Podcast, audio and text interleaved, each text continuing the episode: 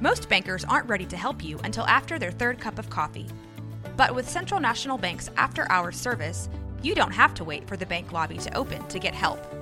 You can contact us from 6 to 8:30 in the morning or from 5 to 10 in the evening, and we'll connect you to a real, live, local person who can answer questions and fix problems 7 days a week. Bank different. Bank Central. Central National Bank. Member FDIC. When you need mealtime inspiration, it's worth shopping Kroger, where you'll find over 30,000 mouthwatering choices that excite your inner foodie. And no matter what tasty choice you make, you'll enjoy our everyday low prices, plus extra ways to save, like digital coupons worth over $600 each week. You can also save up to $1 off per gallon at the pump with fuel points. More savings and more inspiring flavors make shopping Kroger worth it every time. Kroger, fresh for everyone. Fuel restrictions apply.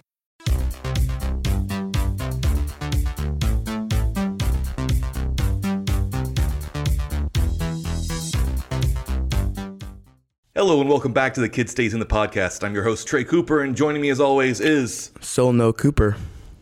That's pretty good. I'll give it to you. Thank you. Solomon Cooper, we have a really special show today because we are going to be A, reviewing a movie that I'm very excited to talk about, and B, doing one of our first ever annual traditions. Because, yes, we have been doing this podcast now for just over a year, and we're now in the place where we can do a something say it's an annual tradition. Yep. Um, so do you want to tell everybody how we spent our weekend? Do I have to? Okay, I'll just do it. so this weekend was the uh, Into the Heart Film Festival. Deep in the heart. Deep in the Heart. Sorry, Whew, man. See, you could you should have done it. I know, but I Um, just the- like watching you struggle. The Deep in the Heart Film Festival, and last year we went to the Horror Shorts Fright Night, and then we did a speed round review of all those horror movies, and it times perfectly with us discussing Jordan Peele's latest um, horror movie that I know I've been really excited about. I've been really excited about. Yeah. So, yeah, so we're excited about doing that. Um, uh, to be clear, we are going to be judging these movies based on the fact that we know that they are kind of lower budget indie short films. So obviously, we're not judging them against like AAA features. No. And we mean, We should have worn our Deep in the Heart shirts. oh, we should have, but the festival's over now, so but we could have still worn them. It's not over. It's it ends today. It's over now. There's the awards brunch, and that's it. Oh, oh, well, on the calendar there's something else on it. Yeah, it just says films are still available to watch online. Mm, fun. Maybe maybe after this break I'll just run outside and grab my shirt.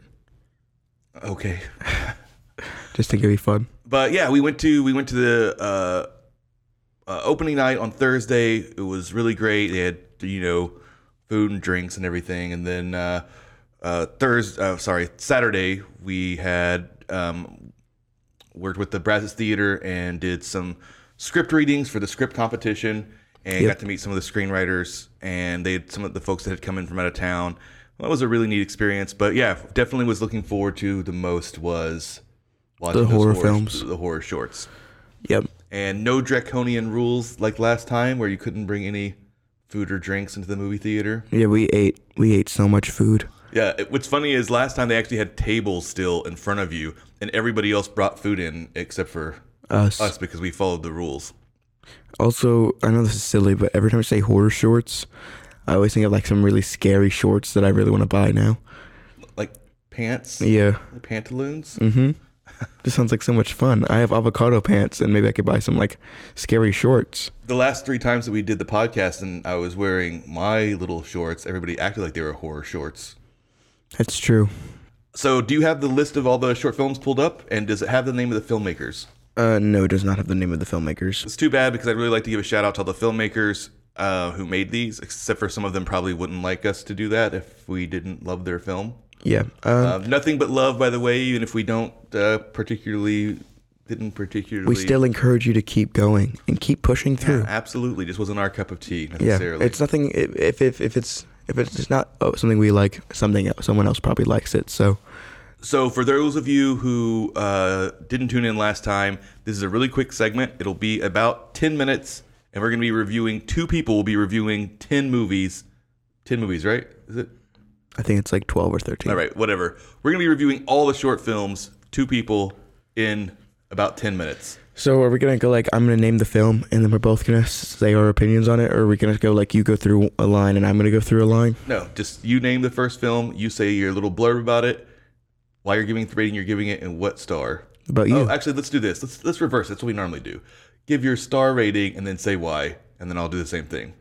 So it, it's like what I, the first one I said. It's gonna be like we're gonna name the film. We're both gonna give our rating, and then we're gonna go to the next one. Yes, Okay, cool. you didn't explain that very well. Um, you're gonna go first, actually, because I don't want to go first. Actually, I'll go first. Noel. First Um, film was no. Uh, okay, I remember okay, that one. Yeah. So Noel. Um, I think that was that was was pretty neat. Really short, I feel like we have to tell people what the movies are about really quickly. I'll do that. I'll just do the synopsis. How about that? and then I'm just gonna give us both of our opinions. No, no, no. I'll do the synopsis, then you give your rating, then you're like whatever reason. I'll say the same thing. Okay, cool. All right, so Noelle, really short film about a, uh woman whose son sees a ghost. It's like a classic ghost, like somebody put a blanket on with holes in it. And then when she goes in there, it turns out that the ghost was her real son, and the real son was the ghost all along. Like a Go. like an actual ghost. Yeah. Um, so I really like Noel. Um, after after that, they talk about like stillbirth and stuff. Oh yeah, there's a lot of text at the very end. yeah, and like the text was like half the movie. Overall, it was pretty. I thought it was pretty neat. And Noel was a what is it called? A, a, a palindrome. Palindrome. So it's it's Noel Leon. Yeah. So that was like it was like a Spanish thing. So yeah, overall, I think I'd give it like a five. Noth- there was not a whole lot of there. It just like it, it explained the rest of what they wanted to do Five with, out of ten. with the text. Yeah, five out of ten. Uh, I would probably give it a five out of ten, only because it was very technically proficient. But like, there just wasn't a lot of there there. You know, there was Yes. one twist. They see a ghost. It turns out that it was actually his twin brother that died. Mm-hmm. And then there's like, it felt like five minutes of text about stillbirths and how it makes women feel, which felt kind of gross. Also, considering it was directed and written by a man. Yep. Anyway, moving on. Um, Spectre of Weeping Hill. Spectre of Weeping Hill. Uh, Heel. Heel. Spectre of Weeping Hill uh, was a short film about a girl who had some kind of past trauma because she saw what she thought was the ghost of a Civil War soldier. So it looks like she's visiting the hill to find out more about it. Anyway, go. What And her sister died. And her sister died. and that's like she's trying to more than that. Um, overall, I didn't. I honestly I did not care about it in any way. It I didn't. It didn't bring me any joy whatsoever. I didn't understand why it was happening. I don't. I just didn't. Everything just. I just felt confused the whole time. So I'm gonna give it like a three out of ten. It looked good. This like this fog was nice. I guess. Um, really But sorry the, to but say, the monster but was goofy. didn't like the script for this one at all. The they spent five minutes. It felt like of their short film. It wasn't really, but it, having dialogue in a in the car um, that wasn't very good. Um, wasn't compelling at all. Didn't actually explain the movie in any way. Um, the special effects work for the Civil War ghoul thing, the Spectre was fine. But his acting was so goofy. But yeah, the way they had him acting was like a zombie. yeah, it more- looked, seemed like he had a walking stick, which it was, but it was his sword. yeah anyway it just didn't make any sense it wasn't scary um it had this fake really corny um sentimental ending mm-hmm. Uh, but i will say that i he nailed the vibe right so great calling card movie good job for him everybody that worked on it should be very proud of themselves but i would give that movie a 3 out of 10 Okay, uh, Cutter. You had to explain it. Uh, Cutter is about a girl who's just coming back from the hospital um, after very obviously having self harmed. Um, and so she's coming back to the hospital with her mom, who's very frazzled, and she starts being haunted by what seems to be some kind of spirit that Of, cuts like, her best friend? without her permission. It's but her- yeah, well, you don't have to spoil the whole thing. These people can go watch these things. But yeah, they can. yeah. Well, I was gonna give the link and everything at the end. uh, well, they figure it out very quickly that it's their best friend. Yeah. Um, overall, I think I give this a ten out of ten. Honestly, it was just so well done. Everything about it. The or maybe maybe yeah. I think I'm still gonna give it a ten out of ten, even with some issues, just because for like a short film and like it was just so well performed and it was really the monster was cool. The idea acted like it was it was interesting and the body horror of like the cuts just was really gross and made me feel actively uncomfortable. So um yeah, I think I'm giving it a 10 out of 10. With the only issue I had was the mother who was not particularly great. Yeah, so I would give this movie a nine out of ten. It was very, very well shot. There's a couple of amateurish things as far as like this uh, set design, Like, um, so even though a normal person's house or apartment might, have, have, might not have that many decorations, whenever you're shooting a, a film, you really need to make sure that everything is in the there's something in the frame at all times. You know what I mean? Because if all you can see behind a character's head is a blank wall, even if on either side of that blank wall is pictures and you know what I mean, paintings or whatever, as far as the audience is concerned, that entire wall is blank. You know what I mm-hmm. mean? And there's just a couple things like that where it felt like they were shooting at an empty apartment Yeah. and that somebody had moved into. But the special effects were really good. Only a few times did their you know reach exceed their grasp. The performance from the young girl was absolutely fantastic. The mom's performance was a little bit more one note. I don't think she, she, she her character was supposed to be kind of a complex combination of likability, but also she's very stressed, Stressed out, out, yeah. single mom. She just wasn't able to capture that. But overall, absolutely fantastic. These people, if they keep going, you know, I think they have a, a an a actual career ahead of them Okay. definitely at least on the on the film festival circuit. So yeah, nine out of ten for cutting. A little, a little dead. Go ahead. Come on. I have to. I have to give the synopsis now because you don't know what it's about. Yeah, I, can, I always forget the name of this. That this one's about. I don't even. I don't know why. I've explained it to you four times in a It's row not very memorable. last night. In Oh a yeah, row. I remember what this one is. Okay, then do it. Yeah, um, this is that one about the three ghosts. Yes. Yeah, so a girl goes to visit her grandfather. He's putting out a setting for of water for his dead wife, and then Wine sometimes. and sometimes wine. And then it turns out the housekeeper died, so now he's putting out stuff for her. And then that's pretty much it. You know what I mean? Essentially, that's the whole premise. Yeah, of the you're not supposed to touch the drinks. Yeah, it doesn't. Uh, anyway, go ahead. What was your? Um, I'd probably give that one like a. I th- I really liked it. I think I'd give it like a six or seven out of ten, just because I liked the idea. Um, it was pretty fun. I feel like the old man. I feel like his dialogue was kind of just flat. I know this is weird, but he said like little one like seven times, and I don't know why that just bothered me. Um, pretty. I, I think overall though, still pretty fun. I like the idea of it, like putting out drinks for ghosts. Um, so yeah, six or seven out of ten. I'm like six point five. I'll say. I would give this one a three. Really, really didn't like it. Found the story a little bit overly cutesy. Didn't really make any sense. Um, they didn't really go anywhere. I didn't feel like it had a beginning, middle, of end or end. Of end. It, very, very odd that they started off the story being about the daughter, and then all of a sudden it was mostly the rest of the whole rest of the script was about the grandson. Didn't none of that made any sense. I just thought it was weak overall. Didn't look particularly great. And then the big twist ending or whatever of seeing the ghost look like Force Ghost or whatever. Um, anyway, thumbs down. Didn't like that one. Okay, to examine oneself. To examine oneself was very clearly a, a film student had access to a um, like the It was a documentary. yeah it was a documentary and they had access to like the uh, what do they call it the anatomical school or anatomical library or whatever like I think it was in Spain or Mexico. Anyway, they had access to it. And there's all these human body parts in jars, and they probably said, "Oh, this would be a great setting for something." But then they didn't write an effing script. Hey, excuse me. That's a synopsis, not, a, not your opinion. Okay, I'm just saying they didn't write an effing script, so they said we'll just make a documentary, and so they just made a documentary, but they didn't have a point really or a point of view. Except for it's not as good. Anyway, yeah, yeah, sorry, you're right. I'm getting into opinion here. Go ahead. Okay, so this was the worst thing I've ever seen. Um, not the worst thing I've ever seen, but it wasn't what I wanted when I went to the horror shorts f- festival competition thing. So um, I was just very annoyed. The only, I think, their point of view, which is it was a very consistent thing across like all the people who were ever talking, which was like, it's not as good as to perform on these fake old dead corpses as it is to work on a living thing.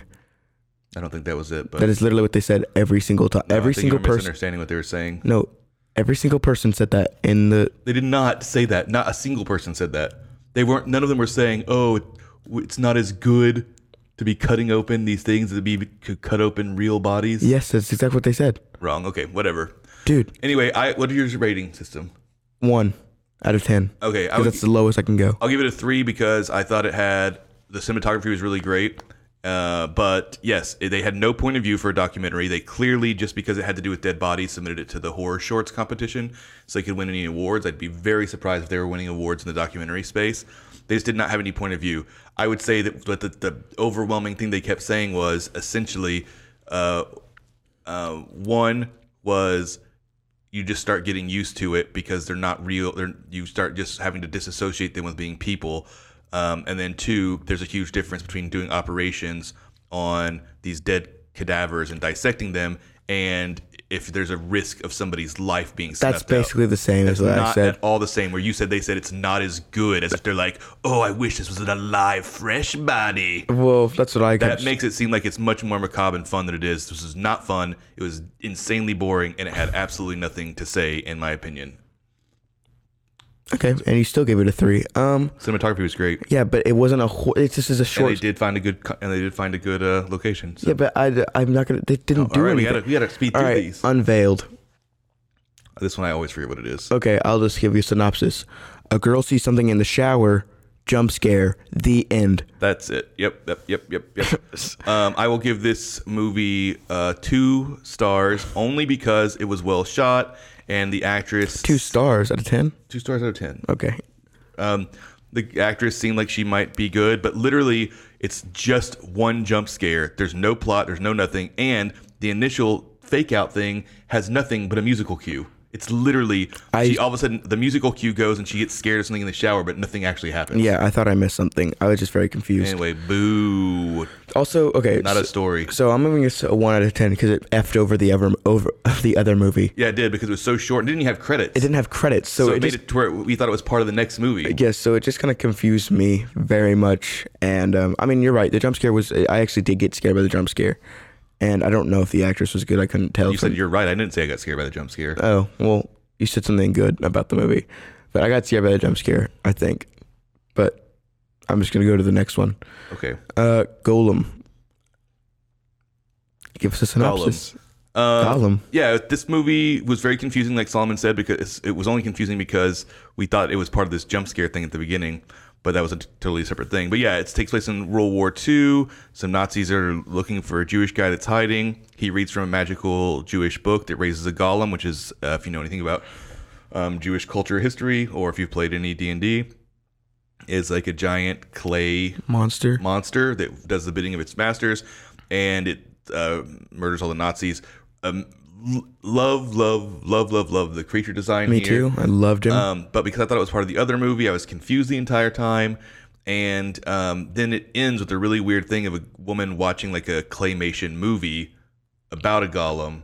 And I didn't understand how it fit together, but that's probably because I was still confused with another thing. Anyway, I'm gonna go ahead and give this movie a seven because I thought it looked really great. I thought it looked really great, and the monster effect was really great, and it's not the movie's fault that we were confused because of the programming. So Okay, well, I'm gonna give it a six because, like you said, I loved the monster design. It was so fun, so unique, and I just loved everything about it. Glowing eyes just gave me. I just loved that vibe. Um, and then it like went into the movie. I understood that. I just didn't understand why the girl who's running the projector had the book at all. There was no reason for it. That's not because of the previous movie or that F that screwed it over. So I was just like very, very confused. All right, we're going to have to speed through these. we're already over time. we need Um, to take a break. Thank you for nothing. Thank you for nothing. Which one was this? You do the synopsis. no, this is the the one that you despise. Oh yeah. So thank you for nothing was kind of like a I don't know. It's like riffing on French and Italian, like Gallo, Sim, Guy, Guy, Guy, Guy, Guy? Gallo, Gallo, Galli, Gallo. Yeah. Sorry, I was saying it all night last night. said it too many times. Um, yeah, it's riffing on that. It's a lot of lot of 1970s Italian horror influences. Uh, what's it called? The Cinema de Muerte or something. No, I'm getting it wrong. Don't just don't. whatever the point is it's a lot it's riffing on really really old um experimental horror m- movies that um, i'm so annoyed that my film history is leaving my brain right now. Anyway we don't have time to do this. The point is it's kind of an experimental very classic film school thesis project. Um, I absolutely despised every single thing about it, even though it probably was the most technically proficient and well done of all the films. It was nothing but wall to wall symbolism, and it was just so aggressive and pretentious and obnoxious that I could not stand it. So, from a technical standpoint, I'd give it an eight eight stars eh, or eight out of ten, and from a enjoyment and what I would actually score it for myself would be a one. Okay, um, I'd probably give it a four, just because um, I was just actively confused the whole time. I haven't seen any of those weird French movies. Italian, Italian, Italian. You said French earlier. well, French and Italian. Um, French Italian movies. So it just felt very odd and confusing. I had no idea what was happening, no concept of anything. It just, I just really liked the way everything looked like, and like it was like going through magic holes and then doing weird things. I don't know. It was just it was interesting to watch, I guess, but it was just I was just very confused the whole time. Uh, Part Forever, Apart forever. Uh, I'm blanking on what this Chinese one. Oh yes. Um, the Chinese or Japanese? It didn't seem Japanese. I know Japanese. I know the way it looks. Okay, But maybe I'm wrong, so I thought this movie was Asian. absolutely gorgeous and incredibly well shot. It was actually scary. It was creepy. It was very disturbing. There was some very disturbing imagery in there. Um, I think that they kind of uh, went out of their way to be a little bit too obtuse when they could have been a little bit more clear about what was going on. But overall, I thought it was honestly one of the best films of the festival or at the of the, of the short film horror film docket. Um, so I'd give this that movie an eight. Well, okay. It looked professional. It looked like it could be a scene from a AAA movie. You said an eight. Yeah, eight out of ten. Um, I think I'd probably give it a seven. Once again, I just I felt I didn't fully understand what was going on, but there was like a beginning, middle, and end, and it did look really cool. There was some really interesting like technical things they did with uh it started off being black and white and then ended up being in black and white, but like the whole middle part was like colorized and I don't know. I just I, I really enjoyed it. Um so I'd give it like a seven. Okay. Uh Feast. Hated this movie. It's a one note joke. Didn't look particularly good. The whole joke is what if there's a guy who's like Van Helsing? He's gonna go kill vampires, but he just kills people dressed like them in a Halloween party. Wasn't remotely funny. Wasn't interesting. I didn't like it. Didn't like the performances. Predictable. Three generously giving it a three out of ten. Yeah, I give it a three as well. Just for all the same reasons. I don't really need to go through it. People in the audience were laughing. I left like the first couple jokes, but it was overall predictable and not very fun. Welcome, Megan. Welcome Megan was a really interesting satire of like you know driven driven successful women who like join really intense spin classes. But what if a spin class was so intense that you actually had to murder somebody to get in? I uh, if they could have had a little bit more money to get a better location um, so it felt like it was in a real gym i think that would have really pushed it over the edge. So i'm going to give it a 7.5 but the script was really tight the premise was really funny all the performances were great. So i wish i could give it a 9 but it just felt a little bit too cheap i never believed that i was at a spin class or a gym Yeah, um, I think I'll give it an eight. I think the spin class looked really good. I don't. The, the gym didn't look great. I can see what you mean. There was like two people in it, and it was like like a corner of a room, like in a garage. they were using like those little tiny colored weights you get at walmart Yeah. Um, but beginning, middle, and end, and um, just a lot of fun, a lot of fun, and interesting idea. Apparently, they like steal headbands at school. Over overkill. Overkill is the final movie of the night. Uh, perfect movie to choose. It starts off as a Friday the 13th riff, and it just keeps going, and it turns from a normal Friday the 13th riff into a riff on, um, you know, the final girl confronting the villain, killing him, and then he kind of comes back alive and she's to kill him again. But what if he just kept doing that over and over again? So it's kind of a one joke movie, but the joke keeps escalating. It does have a beginning, middle, and end. Um, I honestly initially was going to give this movie a, a nine, but I'm gonna have to drop it down to a 7.5 because the more I think about it, the opening scene where it's riffing on the campers in the woods really doesn't go anywhere. Half of the cast that's very funny just disappears from the movie. We never see them get killed. We don't know what happens to them. They're just gone. And I think that's a huge weakness that this movie has. And combining that with another weakness, which is the movie is has a great funny premise. It's really well shot. I really liked all of that stuff. But they keep giving her all these one-liners, and they're just not very funny. They're so it's honestly some of them you can't even understand that they're supposed to be jokes. Yeah. Um, so I just think if they could have tightened up the script, somebody needed to do another pass over that script and then incorporated some of those other characters. Imagine how much more fun the movie would be if every time she was killing them, she accidentally was killing one of the other people that was helping her. Yeah. You know what I mean? So they were dying one at a time instead of just having them walk off stage and then you don't ever see them again. Yeah. Anyway, I have no need to give my review then because you basically said everything. Like I just think I think the one letter should have been like more like like an action movies from like the 70s or 80s or whatever 90s where it's like something really funny and cool. Um, what's that one movie called that you wanted me to watch? I don't know, but we're out of time, Sue. Okay, well, yeah, we'll just give the same review. What, Just, what score?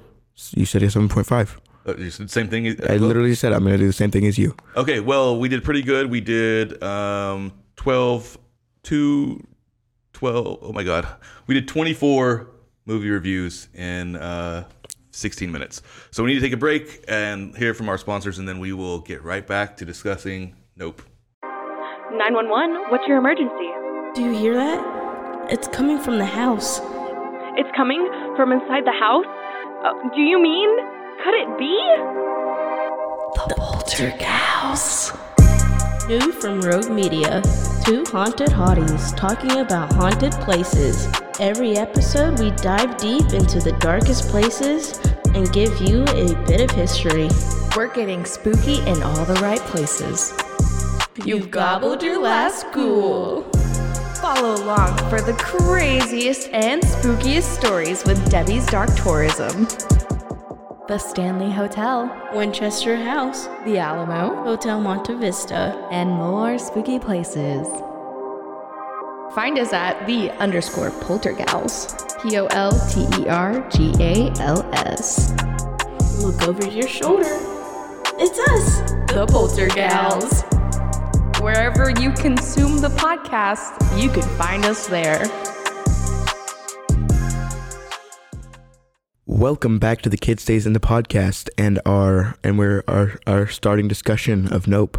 Yes, and for those of you who, uh, well, like for those of you who listened to the first part and then skipped to this part, but uh, for for those of you who are wondering, um, the short films that we just now were talking about that we reviewed from the uh, horror shorts for Deep in the Heart, you can uh, watch those now online at deepintheheartff.com.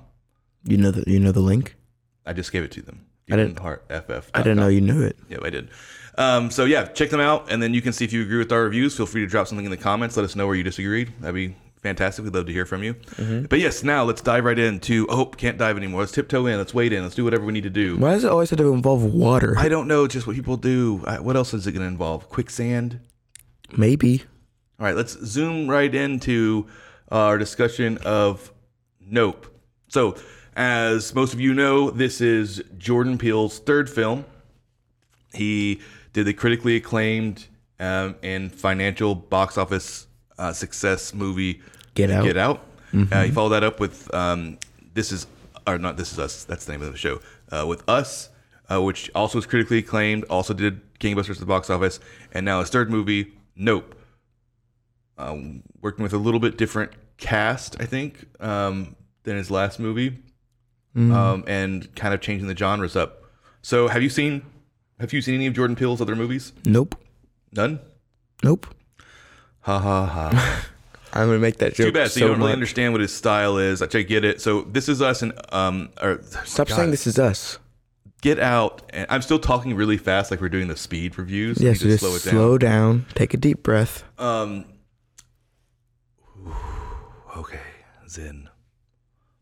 So Get Out and Us both had both had a very, let's say, social commentary is kind of baked into the entire premise of both of those movies, right? Uh, so uh, I think that part of that is one of the reasons why not only is he an incredibly talented and entertaining filmmaker, but he was able to really merge social commentary into his movies. Um, and then I feel like there's been some backlash on, especially when I've been going through reviews on Nope, because the the social and race commentary, I would say, is um, more subtle and isn't necessarily baked directly into its premise like it was in the other movies. Mm-hmm. Uh, I thought that it allowed the movie to breathe a lot more, but just by comparison, I think Get Out has like a 97 or something, 95 on Rotten Tomatoes.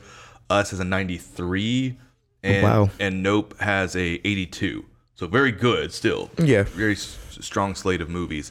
But you can see that as far as critics were concerned, uh, kind of a dip there. Um, I'm kind of I- I'm kind of at loss on where to start with this movie because um, The beginning. I guess a plot synopsis will be fine. Um, and then yeah, let's just I think we should just hit the ground running here. I don't think uh, the movie to me overall is fun. That's one of the things I really want to emphasize how fun this movie is to watch. It's fun in a way when it's being scary, it's fun when it's being a thriller, it's fun when it's being an action movie. Just overall, I was having a great time at the movie theater. So I don't want to bog this discussion down by trying to overanalyze um, certain symbolism or whatever, but I do want to get into some of the things. So again, full spoiler podcast. I know it's been over a year, so we shouldn't have to keep saying that, but I just want to make sure that nobody feels betrayed. So anyway, Solomon, we haven't done this in a while. I feel like one of your patented, brilliant plot synopses. this is gonna be so difficult. Why? Is it not difficult for you? No, I think I could do it pretty easily. Mm. Mm. There are some aliens. Whoa! Crazy. Well, that isn't the plot synopsis. You just skipped to the very end of the movie. That's in the trailer. There are some aliens? You don't know that from the trailer? Yes. No, you don't. Okay, fine. There's a UFO. Unidentified. Unidentified. Yes, but whenever you Flying see object. when you see a UFO, you think aliens. Not me. I think military experiments. I'm gonna punch you in the face. There's a UFO, and it's freaking these people out. And we gotta solve the mystery. They're trying to get, they're trying to get the money shot because apparently they can make a lot of money from getting photos of UFOs. I would. S- The Oprah shot. not what I would do. I would say. I They're w- trying to get the money. oh my god. What? I would say it's about a family of horse ranchers that, um, and they start experiencing terrifying phenomenon that they believe is caused by a UFO, and they start trying to uncover the mystery. That's basically what I said. No, you didn't even say they're ranchers or anything. They don't need to know that. It's a huge part of the movie. It actually is fa- fairly big, So, Medi- medium sized. uh, yeah, where do you want to start with the with the dis- with the actual going into discussion? Do you think we should just go chronologically? I don't want to just talk about moment for moment what happens in the movie. Um, but I think it's important to know that. So uh, we're we're reunited with uh, with He doesn't know his name, so he's going on his phone. No, that's not what I was going to say. Uh, we're reuniting. Um, oh my God, Jordan Peele with with uh, some of his original cast members from from Get Out, and I can't. I honestly can't pronounce uh, his name. Why not? Well, I I just feel like I'm going to pronounce it wrong. Well, you have to do it. I- Daniel Kaluuya. Kaluuya. Hope that's how you pronounce it. Sorry, Daniel. We'll just call him Daniel from now on. Dan. Um, and he plays like he's like the um, son of this rancher who's built this ranch where they train horses for movies and commercials and stuff like show horses. And he's like his young. Um, I'm trying to think of the word. He's a very old school like Western character. You know, he doesn't talk very much. He doesn't have any showmanship. He prefers just to work with the horses. You can tell he's not really comfortable around people. Yep. And at the very beginning, a, a crazy tragedy that we don't really understand uh, when the movie starts, where mysterious objects start falling from the sky. One of them kills his father, so he takes over the ranch, and that's kind of the inciting incident. You know where the movie starts. Mm-hmm. So Keke Palmer plays his um, his younger sister, who comes to stay with them to kind of help take over, to help not take over, but help him through the ranches. And it's kind of a classic classic Western setup. You know what I mean? The ranch is in dire straits. They're having to sell horses horses to pay the bills. There's a rich guy who wants to buy the whole ranch, but he wants to hold on to it because their family's legacy. You know what I mean? There's a lot of Western tropes going in here. Yeah. But Jordan Peele has this incredible ability to take all of these things that are um, kind of cliches or they're things that you you expect to see and just add these weird little layers to them, these weird little twists. You know? Yeah. Um, you can say something besides yeah? I'm sure. I'm sure. I'm sure. I'm sure. I'm sure. I'm sure you're correct. I said, do you know what I mean? Yes. I'm sure you're correct. yes. what would be what would be some examples of that, Solomon? Since you agree with me so firmly. So you said you said he knows a way to to add little twists and turns to classic tropes and ideas. Uh huh. Yeah. uh, some examples you said. Yeah, because I'm about to go. I'm about to strangle you again with your mic- microphone cord. You need to stop being so aggressive. You said you were gonna punch me in the face. Um, yes, because you said something annoying and I don't remember what it was. Well, everything that you say is annoying. All right. So, some examples. Oh, now you want some examples after you've yelled at me and Come on, I want some examples. You said you totally agree. Okay, sorry. Um, so there's this this guy has a weird, a really weird backstory. Um, What guy? the the rich guy. He's a weird backstory that I wouldn't. I think is a twist and turn that no one would expect in a movie about UFOs. There's a crazy monkey on a sitcom show. It's an ape. Uh, it's a crazy it's a crazy ape on, on this sitcom, and basically they have a sitcom about like about this ape. What's his name? Like, what is his name? I don't remember. Freddie. Gro, Gro Grover Grody It- That's the name of the sitcom. Grotus. Is it Grover? No, it's not Grover.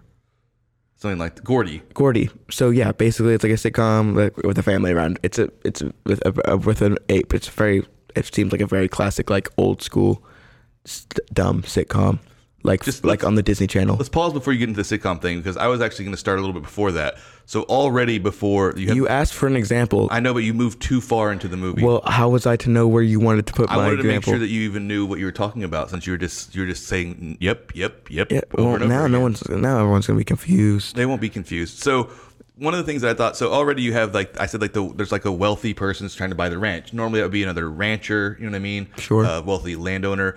This is very odd because this character, a it's an it's an uh, Asian American cowboy. That's kind of unique, you know, and I think it's fantastic that Jordan Peele's been able to take uh, westerns, which have typically pushed um, everybody out of the spotlight, other than you know straight white guys, and has built a western around a very eclectic and diverse racial cast. You know what I mean? Yeah.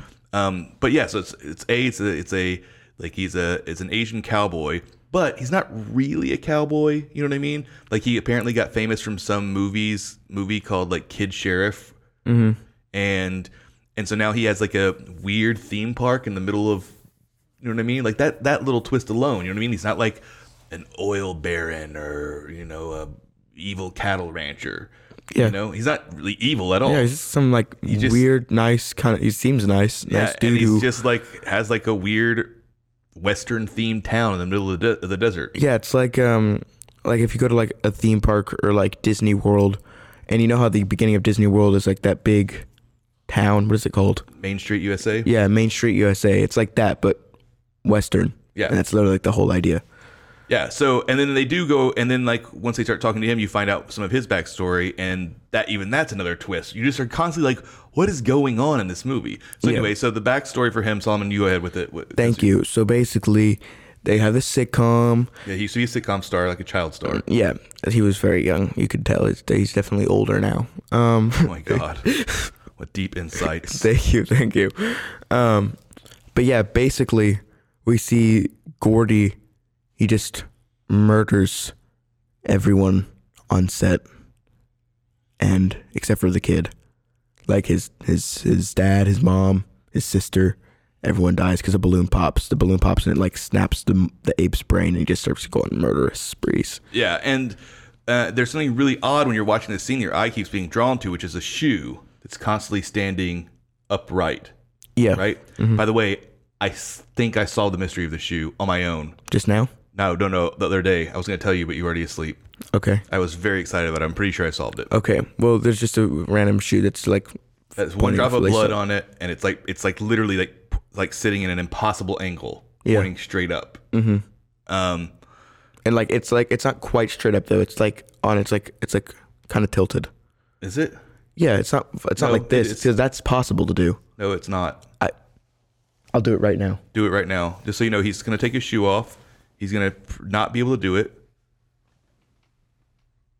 He won't be able to do it at all. It's going to be not happening.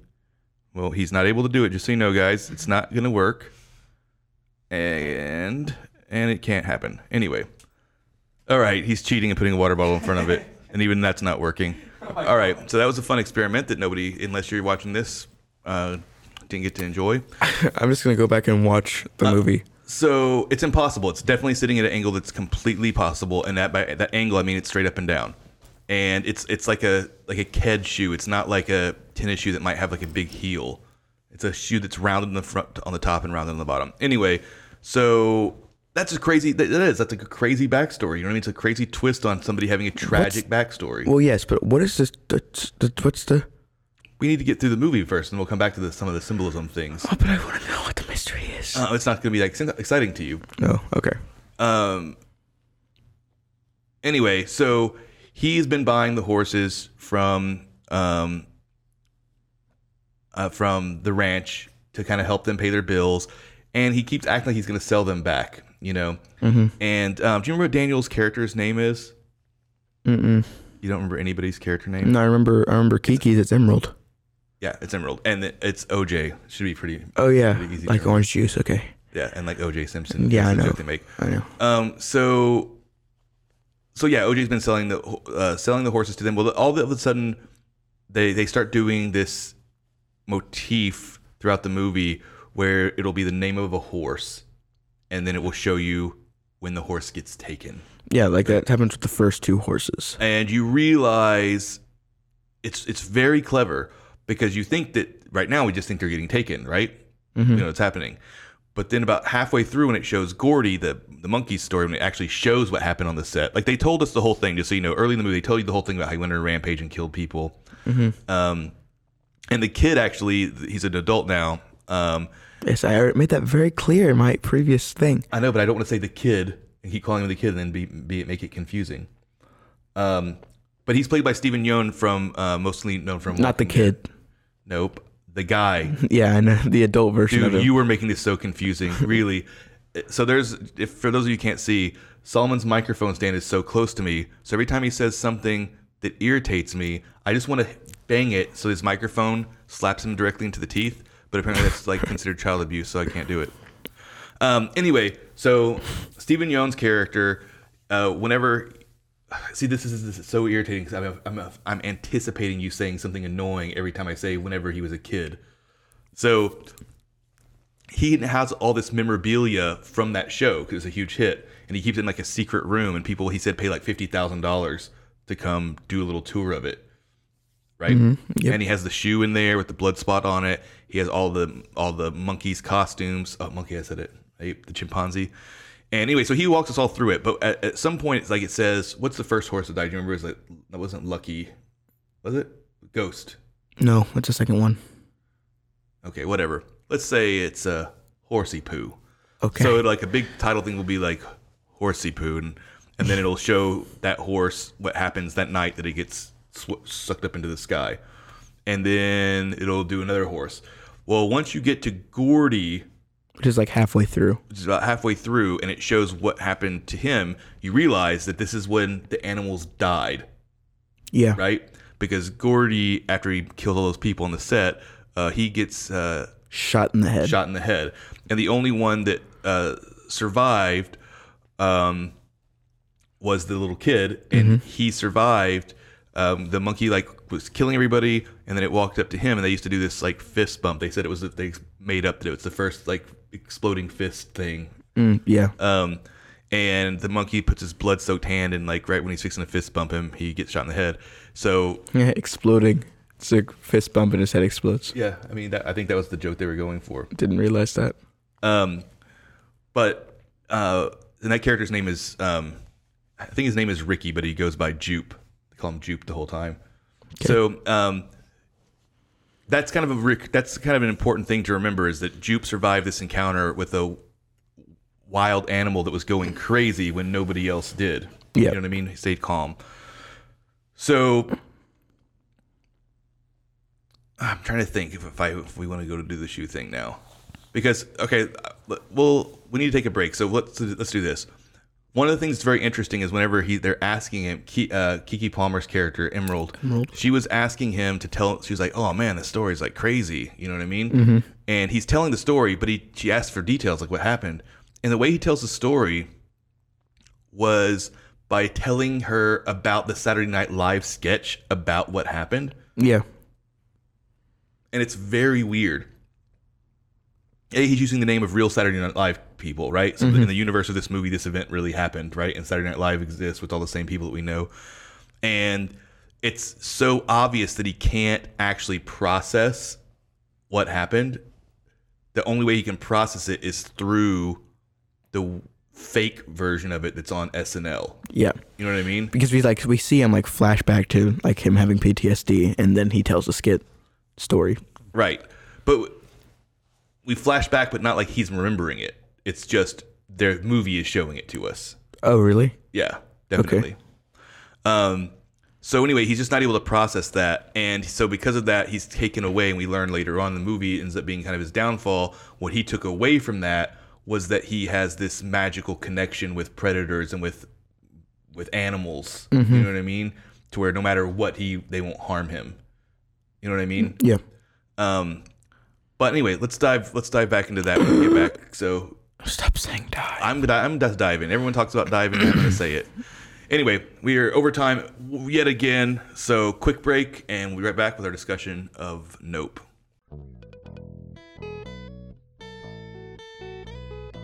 Hi, this is Sarah, And I'm Carter. and this is some of our thoughts.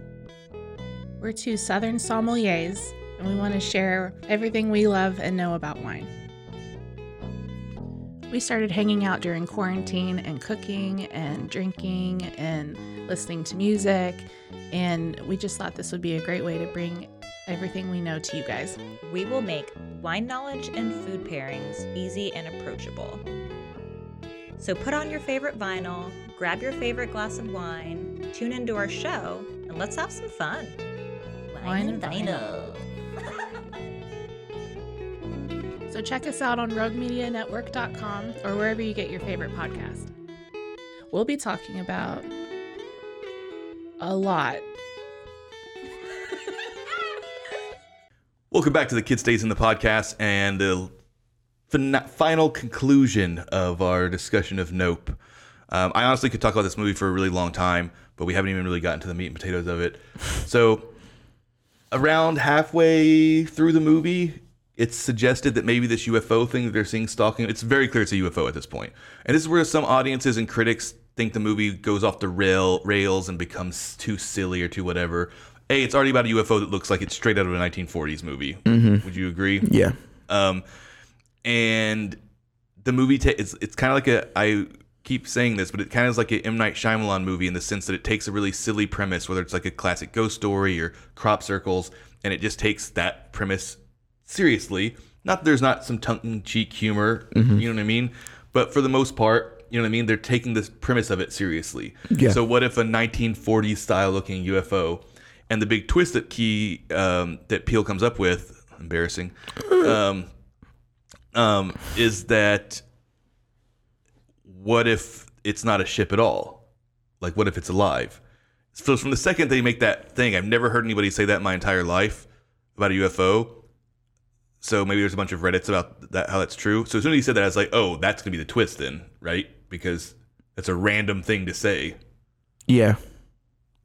It's true. What, like, what did you think? Do you think he was just like spitballing? You weren't thinking that was gonna be the case? No, I did. I was like, oh, for sure he's alive. Yeah, yeah. So it turns out this thing is like this big UFO shaped uh, Monster yeah, alien. It's, it's gonna say like space manta ray or something, yeah. and it comes down and hoovers Hoovers. people up through into its mouth, and um, that's what the thing that you normally see of people getting sucked up. It's really Yeah. this big monster.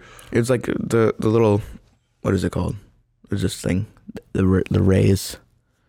I don't know what you're doing. Oh, the like the tractor beam, Yeah, it's like the tractor beam is like a tornado, basically. but it's just his mouth sucking them up like a vacuum cleaner. Yeah, very interesting. Very interesting. Uh, so let's get back to um, to Jupe's character really quickly because I think that um, understanding where he was coming from kind of helps understand the one of the big tragedies of what, hap- what happens in the movie. So it turns out that he's buying all these horses because he's been feeding them to this thing Yes. because he thinks that he's becoming friends with it and he's taming it. Yep. And he wants to incorporate it into his little western village Show. amusement park into their Wild West show where he can basically use a horse to lure this alien thing out of the sky and have it eat it right in front of everybody, right? Like he's trying to do like a Sea World. This is going to be Shamu Yep. and he's going to be the, the ringleader. Um, what he doesn't realize that they it's kind of a recurring thing throughout the movie is that wild animals you can't look them in the eye when they're agitated. You know what I mean? Yes. And especially predators, you don't want to look them in the eye at all because it shows them that you might be a danger to them, threat to them. yes. you just keep saying yes. Do you have It's something not- to add? it's not- You're like making a confused face and then just saying yes. Because I'm just thinking, okay, and I'm processing what you're saying. And Well, this is a yes. conversation, so you can say more Well, you're yes. telling. Just keep going. Why? Because I have nothing to say about what you're saying. Okay. Well, you're making like really weird faces. That's why Because I was processing what you're saying. oh God. I don't want to just say yes, yes, yes. I want to say yes. You- You're looking Yes. like, is that true? That seems untrue. Anyway, so it's it becomes very clear that one of the the reason that the um or I say it shouldn't say very clear when you think about it, you see the reason the ape didn't attack him was because he was hiding underneath a table and there's a tablecloth that was cutting their eye line. So the ape was still mad. It was still like kind of in a frenzy. But um, when it saw him, it could only see his legs and whatever. And then he put his hand under the fist bump, but he couldn't make eye contact with him, right? So it couldn't Oh. make him ra- full of rage again. Okay. So part of the wrong way in which he took this was to believe, like I said, that he's some kind of animal whisperer. Maybe there's some kind of secret force protecting him. You know what I mean? Yeah. Um, and I think that's part of it. But just a really quick thing with the shoe, and boy, was I proud of myself for cracking this case. How do you know you cracked it? I can almost guarantee you. there's a bunch of theories. Like Solomon's theory was like maybe it meant the alien was there and the alien had something to do with it, and that alien popped out the balloons. But to me, that doesn't make any sense. Having an alien be there just to pop balloons. Plus, the alien has no abilities that we know about except for making electricity turn off, and that electricity was all on. So the alien being there makes no sense. That's true. Then a lot of people on Reddit were saying like, oh well, they talk about a bad miracle. Like, what do you call a bad? What's the word for a bad miracle? And um, so they were saying maybe that was just a bad miracle that happened. You know what I mean? Like maybe at the sign at the at the a site of um, you know tragedies or whatever, there will always be some bad miracle. You know what I mean? That like an omen. That's, that's pure fan theory. Not right. Only my answer is right. I've decided. Is it the one the, the didn't other people say there was like what he was focusing on the whole time? Um, kind of, kind of. Yeah, people said that it was like that was like his what his that, that that's I don't know I don't know what else to say. That's just what he's focusing on. Like that's what his eyes were focusing on. That's how he survived the monkey attack or the ape attack. Um, that's kind of silly. That's just what that I mean, one of the silly. said. I mean, it's just silly. Like that's why he survived the ape attack. But yes, no, I 100% believe it is what he was focused on. But that doesn't explain anything about Why it. it's magic? Yeah, exactly. And you know why? Why? Because he can't process any of this stuff normally, right? Because he can't really probably remember it because of PTSD. So how does he see the shoe? Think about it. Just answer, answer the question. How does he see the shoe? As somebody who can't really remember what happened all the way, you know what I mean? He has all this trauma, and he has has to look at it through Saturday Night Live, through whatever. So how does he see the shoe now? Fakely. It's not helpful. Nope. Fakely. He Come sees- on, dig a little bit. Deep, dig a little deeper here.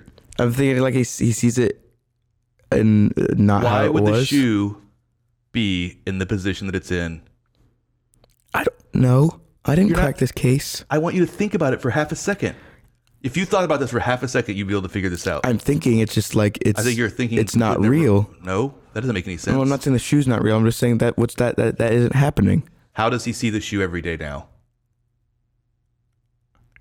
Oh, and it is. Oh, I see what you mean. It's in a display it's in a case, display case exactly like that. exactly like that, Yeah. completely vertically. Mhm. So that's how he processes all this stuff is through memorabilia about it and his little perfectly curated room. So it makes. I wonder what else sense. there is. We should go back, look at all the things, all the memorabilia, and see if it's like shifted the way it looks in the room. It's possible. Yeah. We should check. We should. But what do you think? again. What do you think about that theory? It's a pretty good theory. I I'd don't even, I don't even consider it theory now. I consider it fact. I feel like if we can get Jordan Peele on this podcast, he'll confirm that Right shoe here. is exactly how it's presented on his wall, and that's what makes sense to me. Okay, That's that's the only way that he sees it. it's a good theory. It's a good theory. Not theory. Anyway, so um, movie starts. Like Solomon had said earlier, they are um, they are now trying to get a professional film crew together um, to capture this alien because they've decided if this alien's going to be effing up their life, then what they want to do is they want to get definitive footage of it and become millionaires. Yeah, they want the Oprah shot. That's what they keep calling it, the Oprah shot. That, that's not a real thing, so They want it. I know, but you should should explain that if you're going to say it. But is the um, Oprah shot not real? Does people not know what the Oprah shot No one's ever heard. That's not a thing. No, it's not a common thing. They just literally made it up for the movie. oh, Um, but yeah, so this is when they bring in um, Michael Wincott and uh, Brandon Perea into the show as the technician and then the cinematographer that Yes. they start working with. So they don't get a camera crew until like towards the end of the movie. At first, they're just like trying to ver- get um like security cameras. So yeah, that's why they have a technician. Yeah, and he installs those all across their property. Um, but what would you think about the tone of this movie? I think at this point in the movie, the tone is very much fully shifted into something else than what people probably thought this movie was going to be if they only watched This Is Us or they only watched Get Out. I felt like it was like I don't. It wasn't like a comedy, but it was funny. Yeah, But I wouldn't say it's like a comedy horror movie. You know what I mean? I wouldn't say it's a horror movie. I wouldn't say it's a horror movie either. I think it'd be like a sci-fi, a suspenseful sci-fi movie. Yeah. Um, and there were some pretty funny jokes. I feel like, like they they did uh, what I something I love, which is the name of the movie, and uh, they just the name of the movie was just nailed throughout the whole thing. You know what I mean? It just constantly but then like nope, and the characters actually say nope within the movie. So like some kids go and prank them with alien costumes on, and he's looking at them and he's like no no nope nope, and he walks runs away, and that's like exactly what I would do. So I just love that. Um, it felt like a lot more grounded for like of like it felt so real for what crazy things are happening just by having characters do something that I would do. Well, I think that it You know what I mean? Yeah, I do, and I, but I think that I would say that it definitely turns into more of a sci-fi adventure movie at this point. You know what I mean? It's, it's Yeah. they have plans. You know what I mean? They come with the whole thing of how they're going to lure it around. Well, I didn't know we were already at this. I, okay, so we we have the camera crew now. I mean, I asked you what you thought, how you, the tone of the movie shifted once we get into that part of the movie. So Uh, I'm sorry. don't apologize. Just be better. Okay. No, what are you? So, you're acting so weird today. I think it's because Solomon stayed up until eight o'clock in the morning against um, his parents' wishes. uh, it wasn't not against your wishes. I said you need to go to bed, and then I went to bed, and you stayed up until eight in the morning. You were like, you should go to bed too. Uh, anyway, yeah, I think the movie the tone shifts at that point into more of a pure sci-fi adventure movie where they have a plan. You know what I mean? And I, I like them. The they draw the motif between or the um, parallel between him being a somebody who breaks horses for a living. You know what I mean? And breaks their as he says their spirit and then trains them Yep. into performing. And that's what he's going to try and do to this alien thing um, and they he comes they come with this whole thing. So huge tone shift there. So for a while, it's just really fun. You know what I mean? And then it gets to the reveal of um, Ricky, you know, Jupe's big Western show that he's doing a what would you call it? A soft opening Yeah. test run of. Mm-hmm. So he buys one of the horses from the ranch and he gets a bunch of people. They're in a big, you know, kind of a chintzy Wild West version of, you know, like a rodeo arena or whatever. And he tells them he's going to get the alien to come down and blah, blah, blah. Well, at this point, we know that the alien is a, Eating monster. a, yeah, a monster that eats things. A hungry, hungry hippo monster. Yeah, and um, the well, the girl actually the one of the girls from the sitcom that was mauled by the chimpanzee. Yep. Uh, she's there, and she looks like somebody who was mauled by a chimpanzee. Like she survived apparently, but Yeah. her face is like all eaten off. So what's funny is that you see her in the trailer, and it actually makes what you think the movie is about way more confusing. Like I thought this movie was gonna be like zombies and aliens, and it's gonna be crazy. But no, it's just that lady who got mauled in the face. Yeah, I thought it was gonna be like Invasion of the Body Snatchers, right? Where some of the people were just were also aliens, Yes. and she was like kind of morphing into one. Mhm. But nope, uh, her face just got ate off. But yeah, so she's there, and then the alien comes, and um, you know we kind of talked about this earlier. We we've been all over the place with this movie, unfortunately. But um, one of the big things about was about looking them in the eye. So they Yes, realized if you like- don't if you don't look up at this, if you don't look at the thing, you know what I mean. He might lose interest in you. Yeah, uh, it, that it's been made like very clear. Like towards the beginning, we see uh, one of the people like they put the mirror in the eyes of the horse, and the the horse like freaks out. Yeah, he, th- he sees his own self looking Yeah. at himself. Yeah. Um, but anyway, so everybody's looking at the alien. You know what I mean? So Yeah. through his hubris, and his inability to have processed all these things and processing them the wrong way. You know what I mean? Um, he has everybody doing the exact wrong thing, which is staring Directly. directly at this predator as it rushes down. So it ignores the horse completely and sucks up all the people. And at this point, the movie you they there's a really nice pivot from oh it's just a fun sci-fi adventure movie where they're just these people in, at a ranch fighting off this UFO thing, this uh, alien, into how horrific it would be, and you watch them being like sucked up and going through its like windpipe and up into its like through its throat, and you just hear them screaming and screaming for literally hours and hours. Yeah, and like the screams, uh, you can hear them like because it moves around, and like I don't, I don't fully understand how it works. I don't know if you can like hear the sc- like they're still alive and they're screaming, or if it's like if the if the UFO's echoing them out. But like whenever he or the it moves around, you can hear the screams like Yeah. around other places, and it's just very off-putting. Oh yeah, and one of the scariest little scenes in the movie was so they actually use a um, big metal horse statue to trick the alien into eating that, and it does. So when they're sucking all those people up, the girl with the mauled face is getting all digested or whatever, and as she's getting moved up through its uh, its throat or whatever, she runs into that horse thing that's lodged in there. Yeah. Do you remember that? It was like really startling. Um, Anyway, look, there's so much more we could talk about. I could have done a two part podcast about this. I had so much fun with this movie, but we're at 15 minutes now. Let's take a really quick break. We'll come back with a quick five minute uh, wrap up with our reviews. Sound good? I'm not sure. Sounds good to me. All right.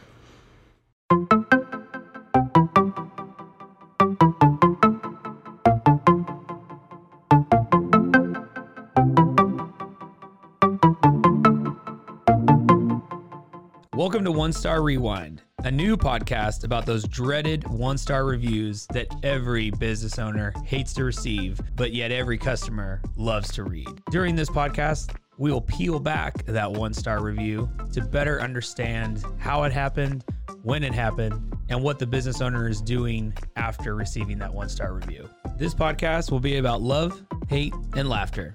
On One Star Rewind, we will meet with real business owners who will tell their stories and how they do rely on reviews for their business.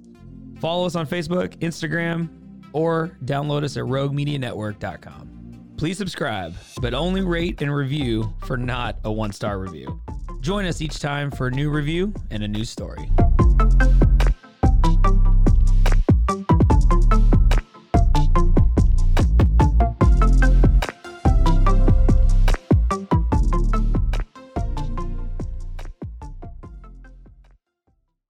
And welcome back to our last couple of minutes of our discussion of Nope. Yeah, so, uh, you know, I think it made it very clear how I feel about the movie. Uh, do you want to give us your a quick wrap up of your thoughts? Any any stray thoughts, feelings? Then, you know, go ahead and give us your score. I feel like I've I've already said all of all of my feelings and and opinions and thoughts. Pretty big thoughts I had. Um, Pretty small thoughts, actually, but okay. um, overall, I think I, I really enjoyed the movie. I I think I would go back and watch um some more of the, the other two Jordan Peele movies because this was just such a good experience. And um, if this is like consistent in his style, I think I w- would really enjoy his previous movies. Um, so yeah, I think I'm gonna give this movie probably like an 8.5, 9 out of 10. You had to pick one. You can't just say you'd give it this or this. An 8.75 out of 10. Okay. big magical UFO monsters. Mm. Too long. I like it long. It's like back to the old ones. Well, uh, look, all I want to say is that I understand that people who are used to Jordan Peele stuff being. Uh, I don't even think that this movie. I don't think it's fair to say this movie doesn't have any social commentary. It's just that it's not as overt and on the nose, and people can't walk out of the theater necessarily feeling so smart and smug and patting themselves on the back like, you know, some people do when they watched Get Out. I know a lot of white people in my sphere that walked out being like, "Oh, I got all the messages, and at least I'm not like those kind of white liberals." and it was like, "Oh, are you not? You starting to sound like one." Um, but anyway, I get it. But for me, there's a line that, that is in this movie.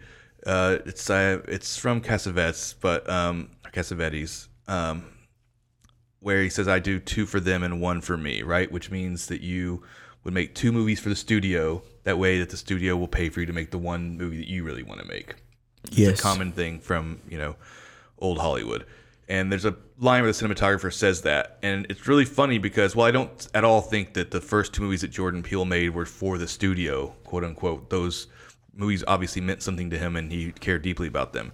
But I think there's a little bit of but This is the kind of movie that I would just prefer to be making. You know what I mean? Yes. A fun, taking old sci-fi stories from my childhood and just making them through my voice. You know what I mean? Adding my spin on them. Um, and you know, if if a big shape-shifting alien UFO seems silly to you, then you're probably not going to like the movie. You know, if it se- if that seems like not something you want to see, you probably don't. Yeah. that's what this movie is about.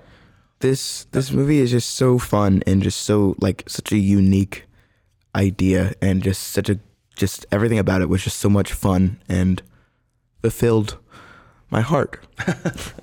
Yeah, I mean, like I said, like the weird ways that he would take backstories, the weird way that he would manipulate tropes, it, and it's weird without feeling confusing or Mhm. pretentious.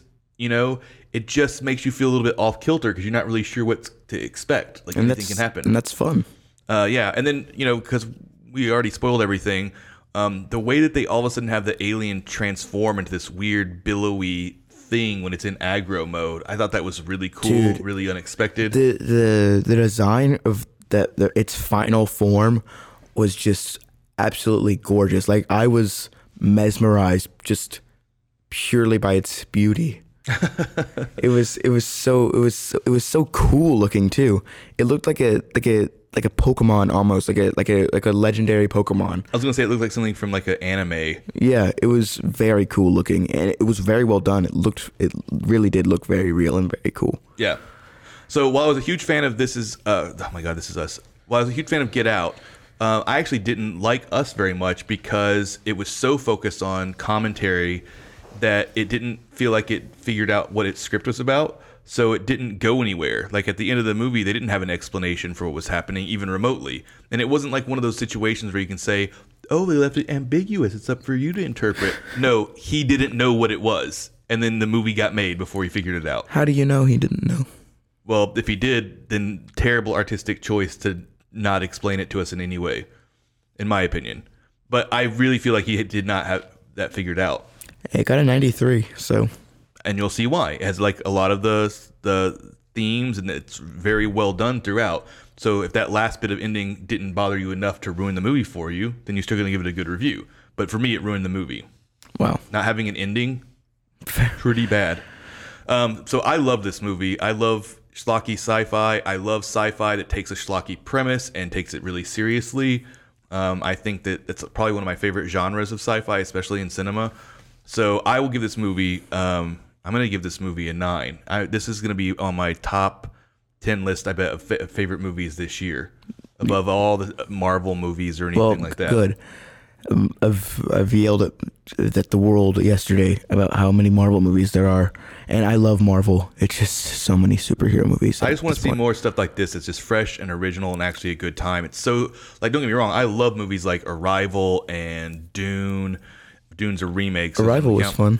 Yeah, but but I don't want all my movies that are going to be weird sci-fi to have to be heady and pretentious. Sometimes I want them to be This. fun and th- and this movie is It's- is kind of heady. There are things to think about. You know what I mean? There are things sim- symbolism in there to to look at.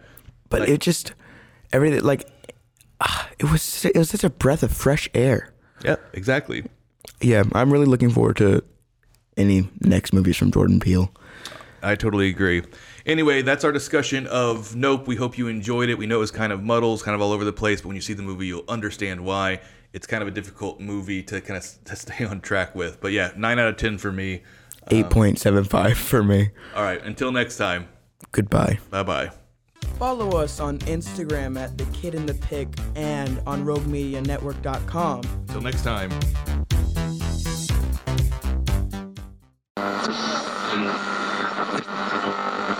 Uh, this has been a Rogue Media podcast.